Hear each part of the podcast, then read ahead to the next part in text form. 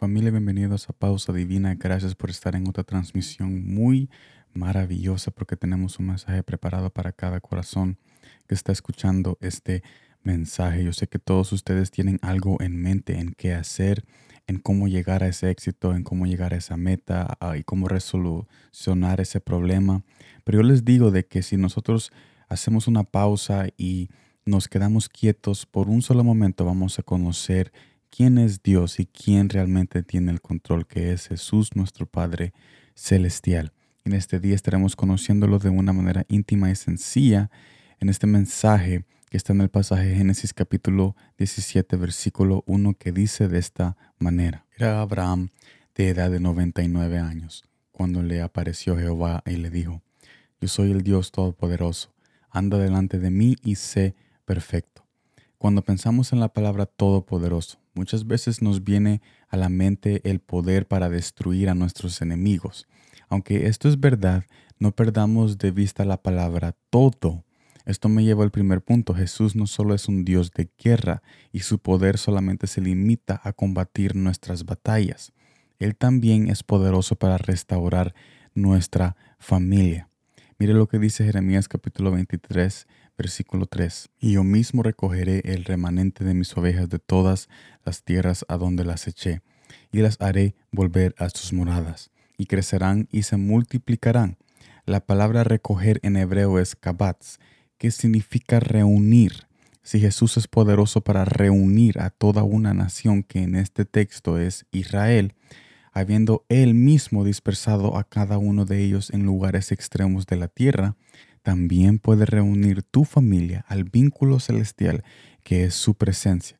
Quizás has sentido que como madre no estás conectada lo suficiente con tus hijos o como padre, pero Jesús nos recuerda en este mensaje que no es poderoso solamente en batalla, sino también en reunir todas las cosas en Él.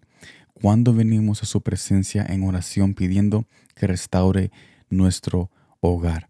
Jesús no solamente es poderoso para recoger una espada y matar y destruir a nuestros enemigos, sino que también es poderoso en aquellos detalles que nos van a ayudar a tener esa paz que Él ha prometido, porque Él nos prometió una paz que sobrepasa todo entendimiento. Y es en esa paz que Él quiere trabajar en restaurar tu hogar, tu familia, en estar ahí, en reunir tus hijos, en reunir tus pensamientos, tus sentimientos y alinearlos todos a su presencia donde allí vamos a encontrar esa paz que estoy hablando que sobrepasa todo entendimiento porque lo que quiere Jesús para nuestras vidas es lo mejor. Es lo mejor para tu mente, tu corazón, tu familia, tu hogar, tu trabajo y tu escuela pero tenemos que reconocer de que Él no solo sirve, o Jesús no solo es poderoso para destruir nuestros enemigos, sino que también Él es poderoso para reunir todas las cosas en Él cuando nosotros estamos dispuestos a tener un momento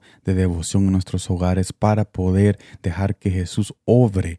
No destruye, no ataque, no levantar esa espada, no, para que Él obre como el Dios todopoderoso que Él es en nuestras vidas y en nuestros hogares, para poder alinear todo lo que se ha perdido de vuelta a su presencia, para que tus hijos, tu esposa y tu matrimonio crezcan en esa paz y en esa bondad y en ese amor que Jesús ha prometido derramar en todos ustedes. Así que gracias por estar en este mensaje. Este mensaje es un recordatorio de que Jesús no solamente es poderoso en batalla, pero también es poderoso cuando uno regresa de esa batalla y en esa casa hay una necesidad que Dios necesita restaurar corazones y mentes y necesita alinear a esa familia de vuelta a su presencia. Nos vemos mañana en el mensaje de Palabras con Sal nuestro canal de YouTube. El mensaje ya está preparado y los espero ahí. Y como siempre, gracias por el tiempo.